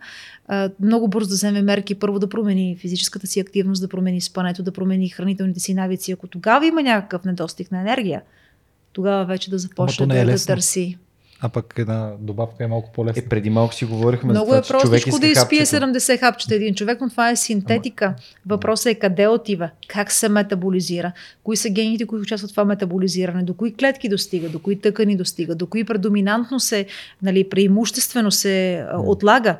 Са се едни мери? Как се мери? са едни въпросителни, които все още стоят много сериозно и затова Да. човек трябва да внимава много сериозно как се съпламентира. Но човек не иска 70 хапчета. Какво иска човека? Едно хапче. Едно хапче. Иска едно хапче. Едно искам хапче, това да. хапче и всичко да ми е добре. Искам а пък да живея... му даде да. едно хапче, ма е 25 часа тичане. на седмица. На седмица. Да. Така че- Да, да. Последния въпрос ние частично му отговорихме. Аз ще задам само по, така, а, добрата му половина. Не, така, не добрата половина, или айде, негативната половина беше а, доколко е показателно за дълголетието ръгословното дърво. От едната страна тип заболявания на наши предци. Може ли съответно това да ни покаже някакви предразположения? Вече казахме. Добра индикация, че там може би трябва да вървим и да търсим. Аз поне така Абсолютно го да, разбрах. точно така. За да бъдем Много подготвени. добре. Не За да бъдем за подготвени, да бъдем точно така. подготвени. Да, да, да, да, да ровим, да внимаваме, може би малко по-често е хубаво там да поглеждаме. отколкото Малко да не ставаме хипохондрици. Не, в никакъв случай да не ставаме Да. хипохондрици, но познанието е сила. Тя, Да, това е мощ. Да. По-добре е да не сме с маска на очите, ами да виждаме какво Да. ни предстои, за да взимаме правилните решения. Между другото, аз а, съм свидетел на нещо, което се случва в а, близко семейство. Нали, има дядо с Паркинсон и баща с Паркинсон. И това, жесток сигнал. нали, това е Да. сигнал две, двама души с едно и също силно такова дегенеративно заболяване, което а, нали, е сигнал. Обаче, моите баби са на близо 100 години Да сте живи здраве. и това наличие на така, показателно ли пък в позитивната част? Е, това беше вече. Да. Позитивната част на Определено, въпрос. определено е показател, Yes. но аз имам един пример, който винаги давам, когато говорим за силата на генетиката за неостаряването. Представете си, че сме наследници на генетика на столетници. Всички в родословното дърво са столетници. Чудесно, перфектно. Аз успокоявам, че аз също ще бъда столетник и започвам да живея нездравословно. До мен застава човек, който има до известна степен компрометирана генетика, има предиспозиция към сърдечно-съдови, невродегенеративни и други заболявания. Предиспозиция, не генетично заболяване. И той започва да внимава от ранна възраст. Протоколи специални, внимателно слуша тялото си, следи се, знае какво се случва, взема мерки. Според вас шансовете на кой ще бъдат повече да бъде столетник? Ами на човека с компрометираната генетика, която е поставил в блестящи условия, за да може тя да се изяви така. Защото това, че носиме гените на столетниците, Не ни прави столетници. първо няма гени на столетници, както казахме. Има около 300 гена, в които точкови мутации се асоциират по определен начин, но няма един ген, който ни прави столетник. И когато поставим такава блестяща генетика в едни ужасни условия на, на живот, вредни навици, всичко, което може да се сетите нали, в черните му краски, тогава шансовете да се изяви като столетник е точно зиро на 50 години. Този човек може да си отиде от всякакви видове, е, свързани с устаряването заболявания. Тоест, това, че сме наследници, трябва да ни радва, но в никакъв случай да не ни успокоява, Да. а по-скоро да ни дава сили да продължаваме в същата насока, защото те да бъдат столетници означава не само, че носят гените, но са изживяли по определен начин, хранили са се по определен начин, работили са по определен начин. Нали, смисъл, Да. да. нашите баби работеха и се хранеха с толкова органична храна. Нали, всичко беше супер мега органично, нали, истинско. Да. Тоест да бъде морков. Добре. Мотивация тип морков да бъде това за Да. нас. И да яде моркова. Точно така. Тип Морков трябва да бъде. Да, Да аз съм столетник, но да го следвам. Да. Да. да се успокоявам, че аз мога да си прекалявам, да си штракам с пръсти. Да. Да. Аз съм наследник на столетници. Е, това е като всъщност нали, да, бъдеш, нали, да бъдеш гений. Точно така. Това, че 1%. Дев- 99 е труд. Да. Много, Така е много с още. таланта, с всеки един от талантите. Е, сем- един 70 е най-великият футболист в историята. Човека. А от другата страна има един Кристиано Роналдо, който е абсолютно ординари с страхотен overketting, с страшно работещ върху това, което е. Да. И ето, нали, двама души, един е свръхталантлив, но не приемаш таланта си, нали, тренираш, други, който свръхтренираш. за Се да- старае. Да, примерно Да. Леброн Джеймс на 38 години продължава да е една от звездите в NBA, което е... Там имат Да. 82 мача за сезона, те там имат мач на всеки два дена. Това е брутално натоварване. На, и то на, на хора, които са над двуметрови, Да. с огромна Стави, сила. кости, с... ставни връзки. Просто мускулни толкова много групи. неща можем да научим от тези хора и затова се радвам, че Журката сподели в пилотния ни епизод това, което него го е мотивирало, кое е, кое е инструмента, с който аз работя, кое е това нещо, което искам да съхраня и да развия и така правим и този Да. проект за... Страхотно Значи, е. започнах първият, първата част на първия епизод с история за а, NFL играч и сега тук към края на а, финала на нашата малка серия. Пак ще си говорим за NFL, защото тук няма как да не споменем Том Брейди. Том Бреди е велик Всички пример. пръстени на света на 40 и колко години беше най най най Неперспективен. Тоест, той, той е, мисля, Абе, че е взет във втория, във втория рунд, нали? Не е Да. някакъв а, топ пик в а, Да. неговия си драфт. Да. Значи, Показателно. продължаваме пътя. Тук Да. ми се иска обаче да попитаме Милена за следното нещо. Ние тук загаднахме много, много, много, много теми. Тая М. тема с дълголетието, тя е изключително необятна. Да. Обаче посъветвай ни. Посъветвай ни няколко, може би, човека и тематики, които ние като IT специалисти да разучим, така че да са ни максимално полезни. Аз мога да кажа, че ние сме сравнително близки като ежедневие до учените, в Да. смисъл, че така силно когнитивно а, изисквания имаме към работния ден. Посъветвай ни, а, кой да следваме, за да се научим как да ставаме още по-добре, пиковия перформанс да ни е максимален. Всеки има различна, различни търсения. Един е, специалист или инфлуенсър, научен инфлуенсър, не може да, да отговори на изискванията на всеки един, Да. всеки един от нас. Всеки има различни усещания за това как му говорят, как му, може как му твоите. дават информацията. Ами аз следя предимно, а, предимно чета научни статии, Да. но да, информирам се, информирам се и от така наречената популярна наука, която се комуникира от тези специалисти. Много, много често слушам Хюберман, който предполагам, че и вие го слушате, М. но там има много сериозна наука, която, която се развива. Питър Атия, за който говорихме, също го харесвам много. Той е физиолог с много интересна така представа за човешкото тяло. Марк Хайман, който е също физиолог и доктор, също следва много сериозно. Той разви теорията на така наречената пеган диета, която идва от палео и от веган. Тоест, до каква степен ние сме а, така предиспозирани за това да, да приемаме добре палео или веган диетата, или сме ся, някъде in the middle. Нали, това всеки ще си намери сам отговора в mm-hmm. съответната, съответната книга, но Марк Хайман също има много канали, които говори основно за здравословно хранене и когнитивни способности. Начина по който да, да ги поддържа и много други. Мухерджи също, за който говорихме преди малко, нали, смисъл Генът. императорът на всички болести, генът, Да. книгата му, той, той е блестящ също комуникатор. А, много харесвам Джайлс Джой, Джайлс Джой, който е, пък е генетик от а, а, Великобритания, който се занимава с, а, само с затластяване.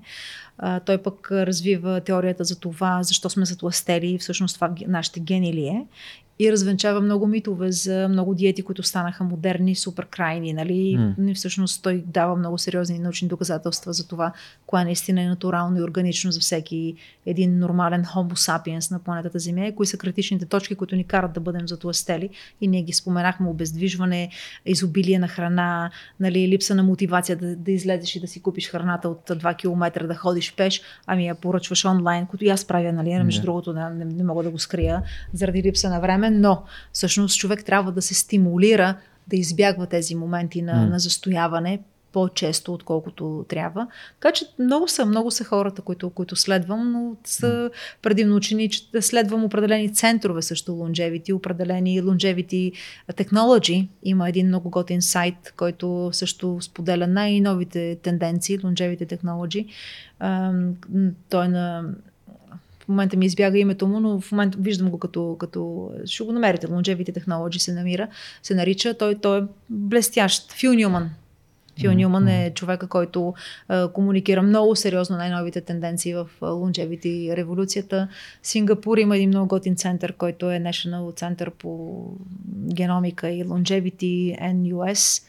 Такива неща следвам много сериозно, но основно най-популярните, които следваме, Атия, Мархайман, Хюберман, Дейвид Синклер също го следи. Аз го Да. познавам като колега генетик, още когато се явяваше основно като фундаментален учен.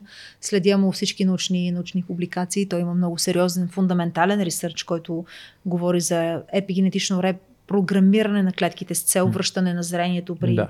при нали, ослепяващи мишки, свързани с устаряването. Т.е. работи много сериозно с цялостен екип в, в Харвард, където работят сериозни неща. Добре, като се заговорихме за Дейвид Синклер, тук нали, няколко пъти стана, докато си говорихме с различни гости дума, че има хора, които ам, залитат в крайностите и моят въпрос е как разбираме дали сме в крайност?